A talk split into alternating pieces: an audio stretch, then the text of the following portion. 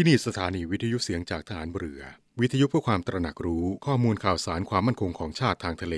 รายงานข่าวอากาศ และเทียบเวลามาตรฐาน จากนี้ไปขอเชิญรับฟังรายการ นาวีสัมพันธ์ครับ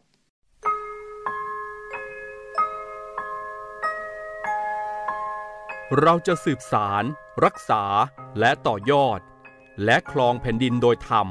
เพื่อประโยชน์สุขแห่งอาณาราษฎรตลอดไป พระปฐมบรมราชองค์การ พระบาทสมเด็จพระวชิรเกล้าเจ้าอยู่หัว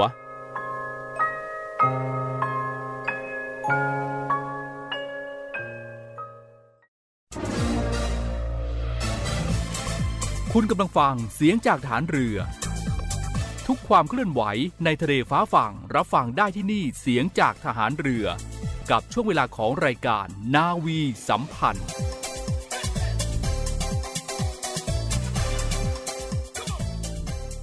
สวัสดีคุณผู้ฟังทุกท่านค่ะต้อนรับคุณผู้ฟังทุกท่านนะคะ เข้าสู่รายการนาวีสัมพันธ์ ในเช้าวันนี้ค่ะ วันอังคารที่ 5 กันยายน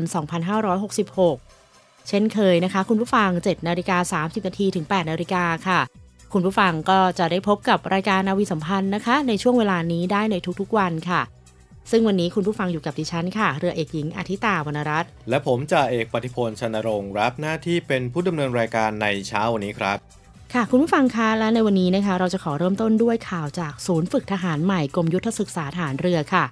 เนื่องจากเมื่อวันที่ 2 และ 3 กันยายนที่ผ่านมานะคะ ศูนย์ฝึกทหารใหม่กรมยุทธศึกษาทหารเรือค่ะ ได้จัดกิจกรรม วันญาติเยี่ยมทหารใหม่ ผัดที่2ทับ2566 นะคะ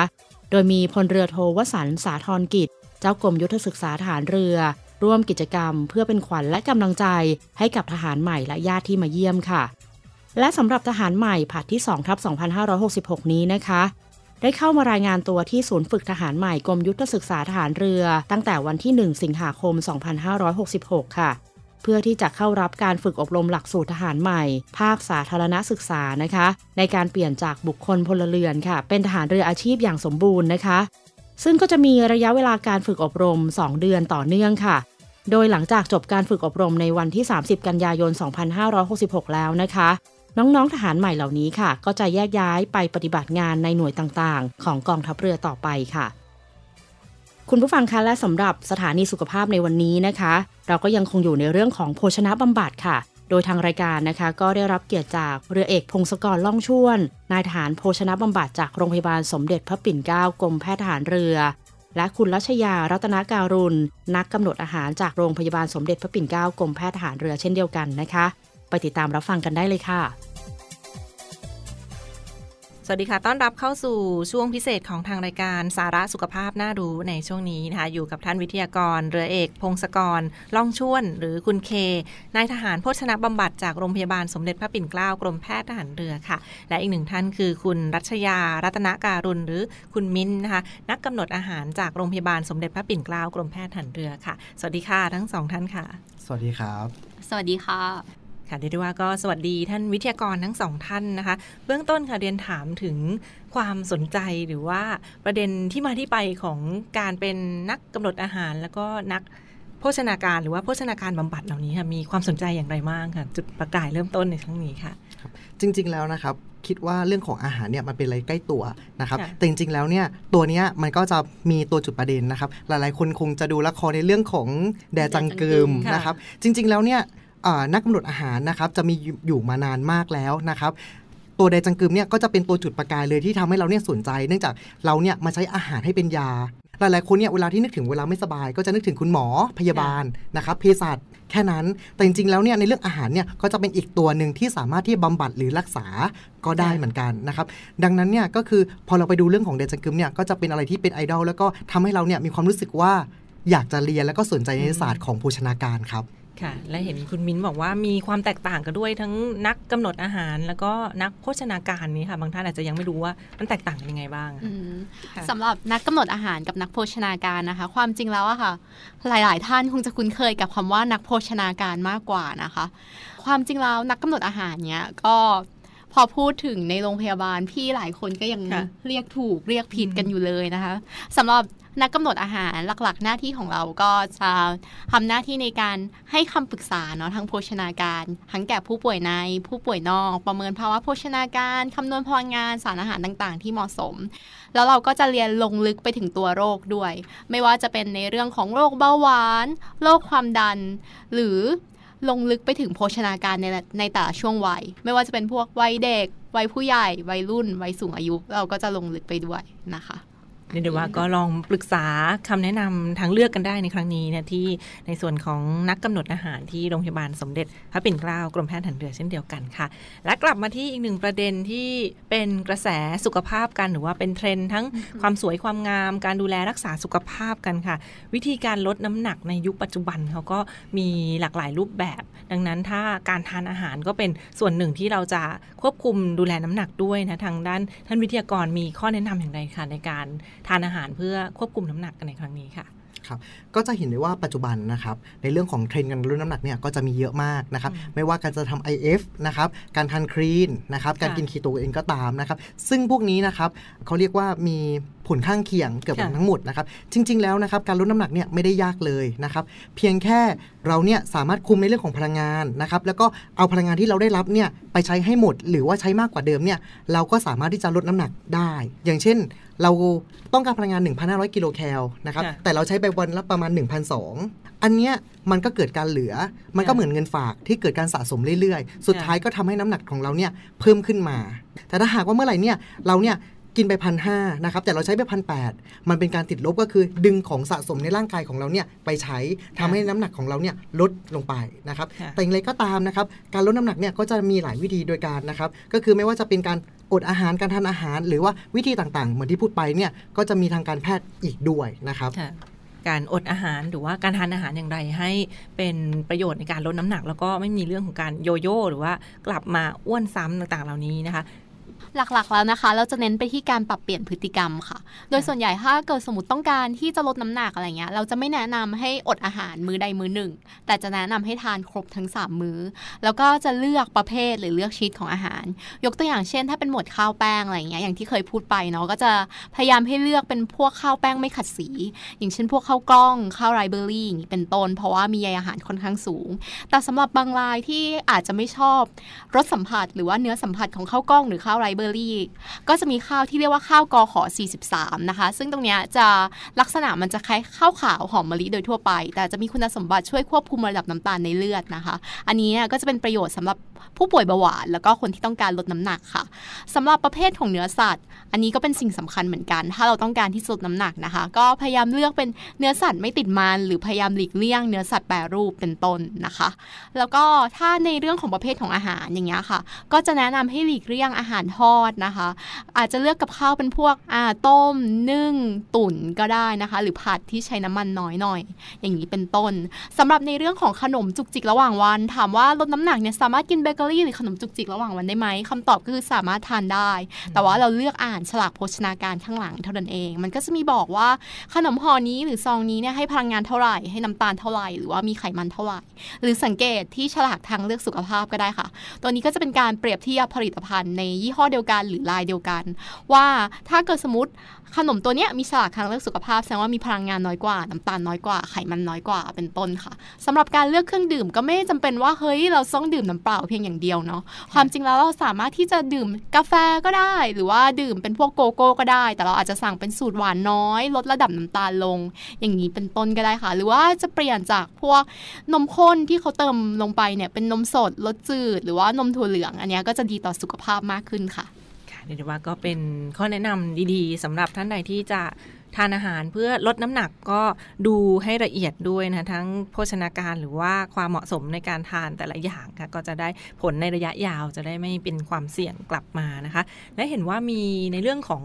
การดูดไขมันหรือว่าการผ่าตัดกระเพาะค่ะ มันมีข้อควรระวังหรือว่ามันมีผลข้างเคียงต่างๆ ตามมาหรือไม่อย่างไรบ้างค่ะ นะครับเดี๋ยวของเคเคก็ขอพูดในเรื่องของ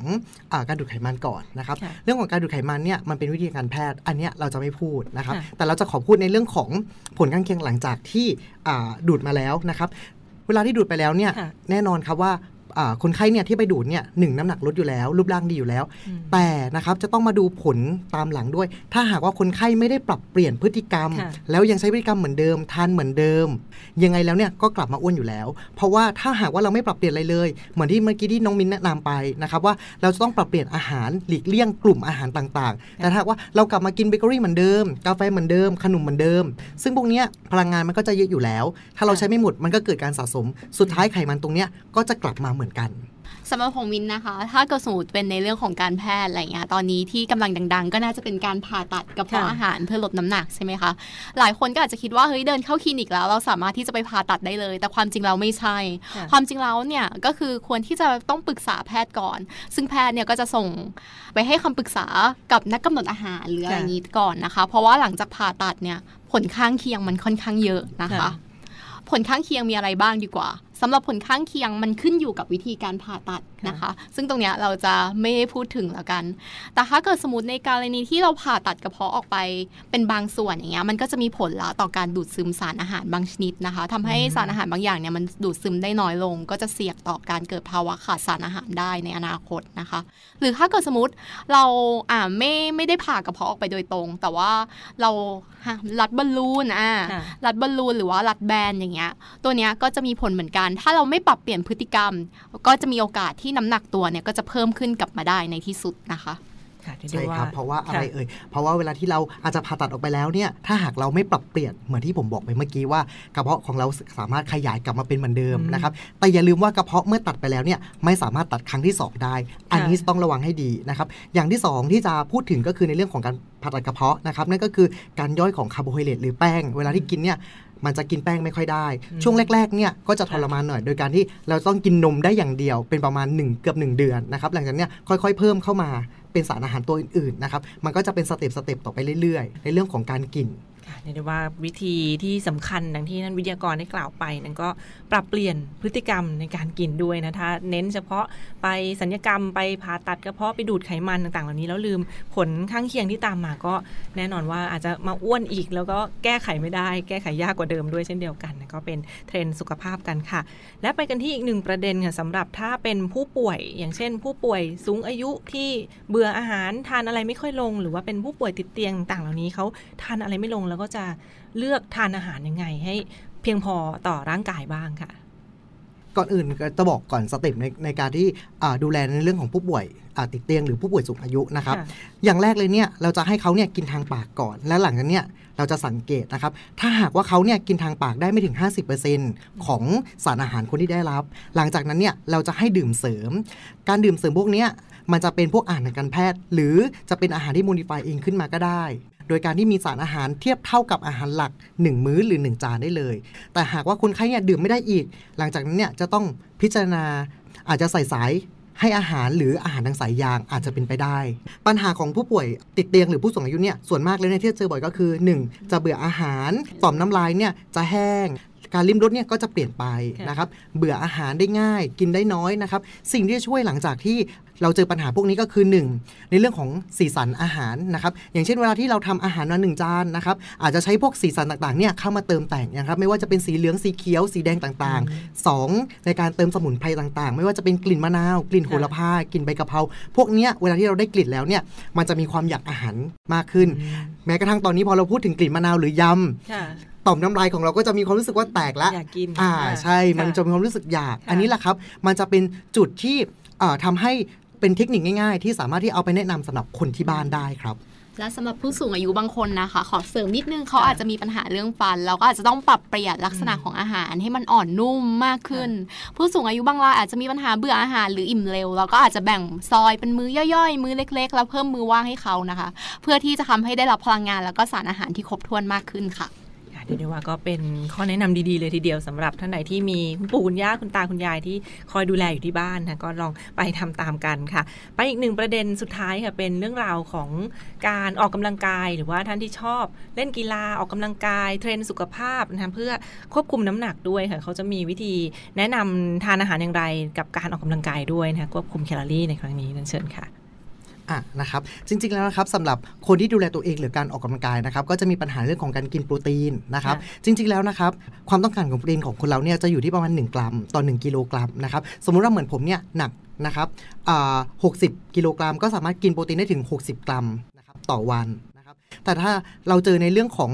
พวกนักออกกำลังกายต่างๆเนี่ยเขาไม่ได้กินโปรตีนอย่างเดียว แต่จะมีผลิตภัณฑ์นะครับ พวกเวย์โปรตีนต่างๆเนี่ยเข้ามาช่วยเสริมได้ อันนี้ก็สามารถทานได้ไหมทานได้ แต่จริง ๆ แล้วเนี่ยการทานเนี่ยอยากให้อ่าปรึกษาเรื่องของนักกำหนดอาหารเนี่ยค่ะจะดีที่สุดครับ เนื่องจากว่าความต้องการอาหารของแต่ละคนหรือแต่ละบุคคลเนี่ยจะไม่เหมือนกัน แล้วก็แต่ละบุคคลเนี่ยก็จะมีปัญหาในเรื่องของต่างๆนะครับเกี่ยวกับการดูดซึมหรือโรคประจำตัวต่างๆเนี่ยอีกด้วย อันนี้จะต้องระวังให้ดีครับ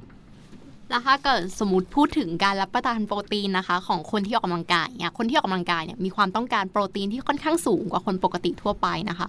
ก็สามารถกำหนดได้อยู่ที่ประมาณ 1.2 ถึง 2 กรัม per กิโลกรัม per day เลยนะคะ แต่ทั้งนี้ทั้งนั้นเนี่ยอย่างที่พี่เคบอกว่าขึ้นอยู่กับประเภทของการออกกำลังกายระยะเวลาที่ออกอย่างนี้ด้วยค่ะ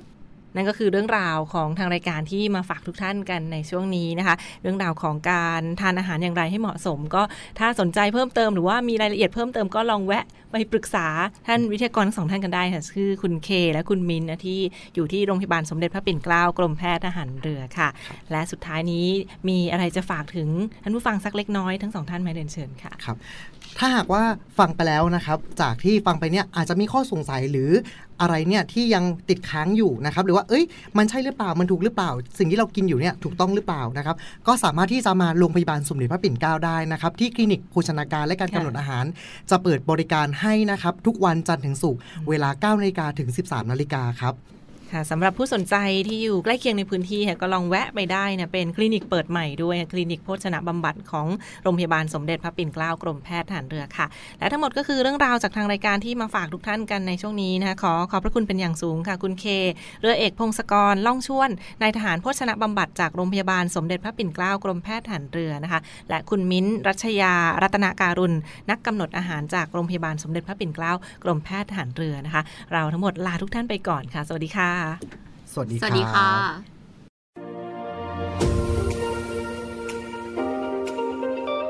เนวี่อัปเดตกับพีรวัตรสุทธิบุญสวัสดีครับคุณผู้ฟังครับอยู่กับผมพีรวัตรสุทธิบุญครับ วันนี้กลับมาก็ยังคงมีเรื่องราวข่าวสาร เหตุการณ์ต่างๆสถานการณ์ที่เกิดขึ้นในรอบโลกของเรา เรื่องราวที่น่าสนใจนำมาฝากคุณผู้ฟังกันอีกเช่นเคยครับข่าวแรกของนี้ติดตามเกี่ยวกับสถานการณ์แผ่นดินไหวที่โคลัมเบียครับคุณผู้ฟัง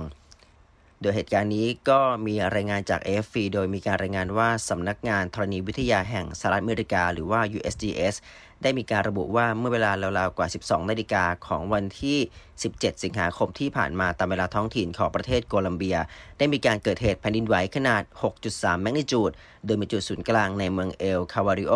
ราวกว่า 40 กิโลเมตร ทางตะวันออกเฉียงใต้ของกรุงโบโกตาและลึกลงไปใต้ดินไม่ถึง 30 กิโลเมตร เหตุการณ์นี้เบื้องต้นไม่มีรายงานความเสียหายรุนแรง โดยอย่างไรก็ตามนางคลอเดียโลเปส นายกเทศมนตรีหญิงแห่งกรุงโบโกตา ได้ระบุว่าแรงสั่นสะเทือนนั้น รับรู้ได้ในเมืองบิยาบิเซนซิโอ บูการามังกา ตุนจา และอิบาเก ซึ่งตึกสูงใหญ่นั้นสั่นไหว โดยสัญญาณเตือนภัยก็ดังอย่างต่อเนื่องทำให้ประชาชนพาการแตกตื่นหนีตาย ส่วนในฝั่งของหน่วยงานดับเพลิงก็ได้มีการยืนยันว่าเหตุการณ์นี้มีผู้เสียชีวิตอย่างน้อยหนึ่งราย โดยเป็นหญิงที่กระโดดจากชั้น 10 ของอาคารที่พักอาศัย และก็ได้มีการสอบสวนพบว่าผู้เสียชีวิตนั้นมีอาการของโรคตื่นตระหนกหรือว่าโรคแพนิค โดยแรงสั่นสะเทือนที่รุนแรงในกรุงโปรโตกานั้น ก็ได้มีการประกาศว่าขอให้อยู่ในความสงบและระมัดระวัง และก็มีการใช้มาตรการป้องกันทั้งหมด เนื่องจากอาจจะมี aftershock เกิดขึ้น และก็ขอให้ประชาชนนั้นอยู่ในความสงบ และก็ระมัดระวัง โดยนางโลเปสก็ได้มีการระบุย้ำผ่านทางบัญชี X หรือว่า Twitter นอกจากนี้ตำรวจก็ได้มีการรับแจ้งว่ามีประชาชนจำนวนหนึ่งติดอยู่ในลิฟต์อีกหลายแห่ง อีกหนึ่งเหตุการณ์ครับพาคุณผู้ฟังไปกันที่สวีเดนครับคุณผู้ฟังที่ได้มีการยกระดับ และก็มีการระวังภัยในเรื่องของการก่อการร้าย เหตุมาจากการม็อบนั้น ได้มีการเผาพระคัมภีร์รอยเตอร์ได้มีการรายงานว่าทางการสวีเดนได้มีการประกาศยกระดับป้องกันภัย การก่อการร้ายเป็นระดับรองจากสูงสุด พร้อมกับมีการเตือนว่าอาจจะต้องเผชิญกับความเสี่ยงไปอีกเป็นเวลานาน หลังจากที่มีการเผาประท้วงเผาพระคัมภีร์อันกุรอาน และก็ได้มีการสร้างความเดือดดาลให้ชาติมุสลิมทั่วโลก โดยมาตรการล่าสุดก็เกิดขึ้นหลังจากที่ทางการเดนมาร์กและก็สวีเดนได้ยกระดับมาตรการข้ามพรมแดนระหว่างกัน เนื่องจากหวาดเกรงว่าอาจจะเกิดเหตุโจมตีจากบรรดาผู้ที่โกรธแค้น ต่อการกระทำของกลุ่มประท้วงในสวีเดน ที่มีการใช้วิธีในการเผาคัมภีร์หลายครั้งตลอดหลายเดือนที่ผ่านมาการกระทำดังกล่าวของกลุ่มผู้ประท้วงในสวีเดนนั้นก็มีการส่งผลให้บรรดาชาติมุสลิมทั่วโลกได้มีการออกมาประนามอย่างรุนแรง และนายอายาตอลเลาะ คาเมเนอีผู้นำสูงสุดของอิหร่าน ได้มีการกล่าวเรียกร้องให้มีการจัดการลงทัณฑ์กับผู้ก่อเหตุอย่างสาสม พร้อมกับมีการกล่าวว่าทางการสวีเดนนั้นกำลังงัดข้อกับโลกมุสลิมโดยสำนักงานความมั่นคงแห่งชาติสวีเดนหรือว่า SAPO ก็ได้มีการรายงานว่าเลื่อนระดับความเสี่ยงภัยต่อการก่อการร้ายขึ้นเป็นระดับ 4 จากทั้งหมด 5 ระดับ ซึ่งสูงสุด 5 ระดับนั้นก็แปลว่าเป็นภัยคุกคามที่สูงสุด ในฝั่งของนางชาร์ลอตต์วอนเอเซนผู้บัญชาการ SAPO ก็ได้มีการกล่าวว่าสวีเดนนั้น ได้กลายเป็นเป้าหมายที่ถูกมุ่งเน้นให้ลำดับความสำคัญ จากเดิมที่เป็นเพียงชาติเป้าหมายทั่วไปของกลุ่มก่อการร้าย โดยอย่างไรก็ดีเธอก็ได้มีการยืนยันว่าในการยกระดับระหว่างภัยที่เกิดขึ้นล่าสุดนั้น ไม่ใช่หมายถึงว่าจะมีการก่อเหตุขึ้นในเร็ววันนี้ แต่ก็เป็นการประเมินแล้วก็วางแผนในระยะยาวต่อภัยคุกคามที่ถือว่ากำลังจะมีแนวโน้มมากขึ้นตามลำดับมากกว่า ส่วนการยกระดับระวังภัยของ SPO นั้นก็ถือว่ายังคู่ขนานไปกับการยกระดับความพร้อมของกองทัพสวีเดน ในการรับมือกับเหตุที่ไม่คาดฝันและก็ไม่คาดคิด ในขณะที่ฝั่งของรัฐบาลเดนมาร์กและก็สวีเดนได้มีการยืนกรานว่าการกระทำของผู้ประท้วงนั้นถือว่าเป็นเสรีภาพตามกฎหมาย แต่ก็ถือว่าไม่ใช่จุดยืนของรัฐบาลที่มีต่อชาวมุสลิม อีกหนึ่งข่าวครับคุณผู้ฟังเป็นในเรื่องของ นักการบินของสายการบินหนึ่งที่หัวใจวาย แล้วก็ถือว่าช็อกดับกลางอากาศ เว็บไซต์ต่างประเทศได้มีการรายงานว่าเมื่อคืนวันอาทิตย์ที่ผ่านมาตามเวลาท้องถิ่นนายอีวานเอนดานักบินวัย 56 ปีที่เป็นหนึ่งประจำเครื่องบิน Boeing 787 จากทบินแมมี่ของสหรัฐไปยังประเทศชิลี ได้มีการประสบภาวะหัวใจหยุดเต้นเฉียบพลันขณะที่เขานั้นอยู่ในห้องน้ำและก็หมดสติจนเสียชีวิตในเวลาต่อมา ส่วนเหตุการณ์นี้ก็นักบินผู้ช่วยทั้งสองของเขาก็ต้องทำหน้าที่เร่งหาทางลงจอดฉุกเฉินที่สนามบินนานาชาติโทคุเมในกรุงปานามาซิตี้ในระหว่างที่ผู้โดยสารบนเครื่องบินที่เป็นพยาบาลและแพทย์ก็พยายามที่จะช่วยแล้วก็ยื้อชีวิตเขาไว้ ส่วนในฝั่งของนางพยาบาลที่เป็นหนึ่งในผู้โดยสารก็เข้าไปช่วยเหลือนักบินสูงวัยดังกล่าว แล้วก็บอกว่าโชคดีที่ไม่มีอุปกรณ์ทางการแพทย์ที่จำเป็น และก็มีการใช้ในกรณีของผู้ป่วยหัวใจวายอยู่บนเครื่อง จึงไม่สามารถที่จะช่วยชีวิตของเขาไว้ได้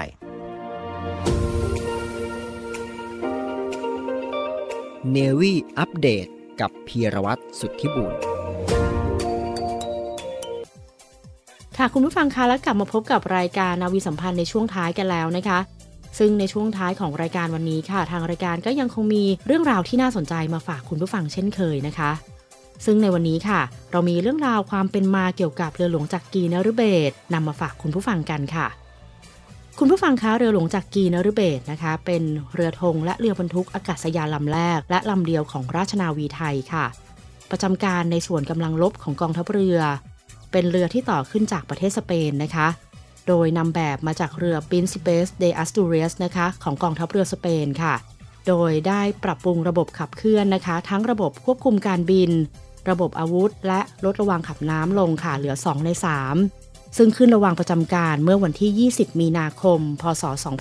2540 และได้ใช้งานปฏิบัติภารกิจด้านยุทธการและการช่วยเหลือภัยพิบัติ ตลอดน่านน้ำไทยทั้งฝั่งอ่าวไทยและฝั่งทะเลอันดามันค่ะ และในปีพศ 2532 นะคะ คุณผู้ฟังประเทศไทยค่ะ ได้เกิดพายุใต้ฝุ่นเกในอ่าวไทยบริเวณจังหวัดชุมพร ซึ่งกองทัพเรือค่ะ ก็ได้รับมอบหมายให้ทำหน้าที่ค้นหาและช่วยเหลือผู้ประสบภัยทางทะเล ซึ่งทางกองทัพเรือค่ะ ก็ได้ใช้เรือและอากาศยาน ในการค้นหาและช่วยเหลือผู้ประสบภัย แต่ประสบปัญหาค่ะ นั่นก็คือเรือขนาดใหญ่ที่สุดที่กองทัพเรือมีอยู่ในขณะนั้นนะคะ ไม่สามารถทนสภาพทะเลได้ค่ะ ทำให้การช่วยเหลือผู้ประสบภัยนะคะกระทำได้ด้วยความยากลำบาก ซึ่งการมีเรือขนาดใหญ่พร้อมอุปกรณ์ทันสมัยนะคะ ก็จะสามารถใช้ในการค้นหา และให้การช่วยเหลือผู้ประสบภัยในทะเลได้อย่างรวดเร็วและทันการค่ะ และสำหรับเฮลิคอปเตอร์ประจำการบนเรือนะคะ ก็จะช่วยขยายพื้นที่ในการลาดตระเวน และระยะเวลาในการปฏิบัติการในทะเลได้เป็นเวลานานค่ะ และจะทำให้มีประสิทธิภาพมากยิ่งขึ้นนะคะ กองทัพเรือค่ะจึงได้มีแนวความคิดในการสร้างเรือบรรทุกเฮลิคอปเตอร์ เพื่อที่จะให้สามารถบรรลุภารกิจตามความมุ่งหมายได้ค่ะ เดิมรัฐบาลไทยได้วางแผนจัดซื้อเรือบัญชาการสนับสนุนการยกพลขึ้นบก ระวางขับน้ำ 7,800 ตัน จากบริษัทเบรเมอร์วัลแคนของเยอรมนีครับ แต่ได้ทำการยกเลิกสัญญาเมื่อวันที่ 22 กรกฎาคม พศ 2534 และทำการจัดซื้อใหม่จากบริษัทบาซานประเทศสเปน ซึ่งเป็นผู้ออกแบบและต่อเรือปรินซิเปเดอัสตูเรียสเรือธงของกองทัพเรือสเปนในขณะนั้น คณะรัฐมนตรีของไทยครับ ได้มีมติเมื่อวันที่ 17 มีนาคม พศ 2535 อนุมัติให้กองทัพเรือว่าจ้างสร้างเรือบรรทุกเฮลิคอปเตอร์ ในลักษณะรัฐบาลต่อรัฐบาล ลงนามโดยรัฐบาลไทยกับรัฐบาลสเปนในวันที่ 27 มีนาคม พศ 2535 เป็นเงิน 7,100 ล้านบาทครับเรือหลวงจักกรีนฤเบศได้เริ่มสร้างขึ้นในเดือนตุลาคมปี พศ 2536 และมีการวางกระดูกงูในวันที่ 12 กรกฎาคม ปี 2537 มีการทำพิธีปล่อยเรือลงน้ำในวันที่ 20 มกราคม พศ 2539 โดยสมเด็จพระนางเจ้าสิริกิติ์พระบรมราชินีนาถ พระบรมราชชนนีพันปีหลวง เสด็จไปทำพิธี ได้มีการทดลองแล่นเรือตั้งแต่เดือนตุลาคม พศ 2539 ถึงเดือนมกราคม พศ 2540 ร่วมกับกองทัพเรือสเปนที่โรตาประเทศสเปนครับ และมีการรับมอบเรือและขึ้นระวังประจำการเมื่อวันที่ 20 มีนาคม พศ 2540 โดยมีพลเรือเอกวิจิตชำนาญการเป็นผู้รับมอบ ตัวเรือได้รับหมายเลข 991 และเดินทางถึงประเทศไทยในต้นเดือนสิงหาคมปีเดียวกัน เรือได้เข้าประจำการอย่างเป็นทางการเมื่อวันที่ 10 สิงหาคม พศ 2540 ครับ และในวันที่ 9 กันยายน ปีเดียวกัน พระบาทสมเด็จพระบรมชนากาธิเบศร มหาภูมิพลอดุลยเดชมหาราชบรมนาถบพิตร เสด็จมาทรงเจิมเรือหลวงจักรีนฤเบศรเพื่อความเป็นสิริมงคลด้วยพระองค์เองครับกองทัพเรือได้ขอพระราชทานชื่อเรือบรรทุกเฮลิคอปเตอร์ลำนี้ เพื่อความเป็นสิริมงคลแก่กองทัพเรือ และเป็นขวัญกำลังใจแก่กำลังพลประจำเรือ ระบาทสมเด็จพระบรมชนากาธิเบศรมหาภูมิพลอดุลยเดชมหาราชบรมนาถบพิตรทรงพระกรุณาโปรดเกล้าโปรดกระหม่อมพระราชทานชื่อเรือหลวงลำนี้ว่า เรือหลวงจักรีนฤเบศรแปลว่า ผู้เป็นใหญ่แห่งราชวงศ์จักรี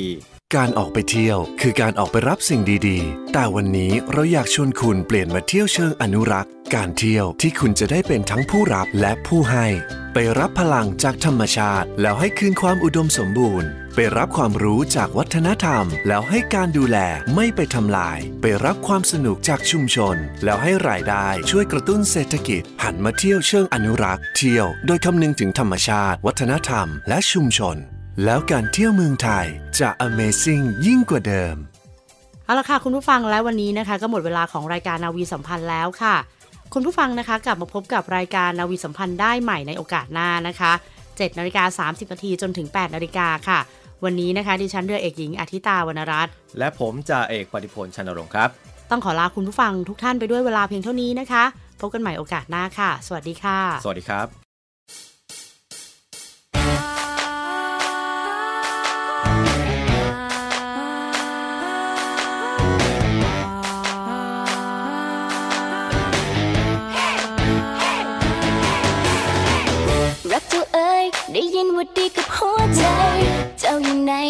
ใดไม่เคยมาทักทายฉันคนนี้ยังเงายังเงาที่หัวใจไอ้เย้เย้รักเจ้าเอ้ยไม่เคยได้เจอก็ข้องใจ เขาคนไหนคนไหนจะนำความรักมา เขาคนไหนจะคอยมามอง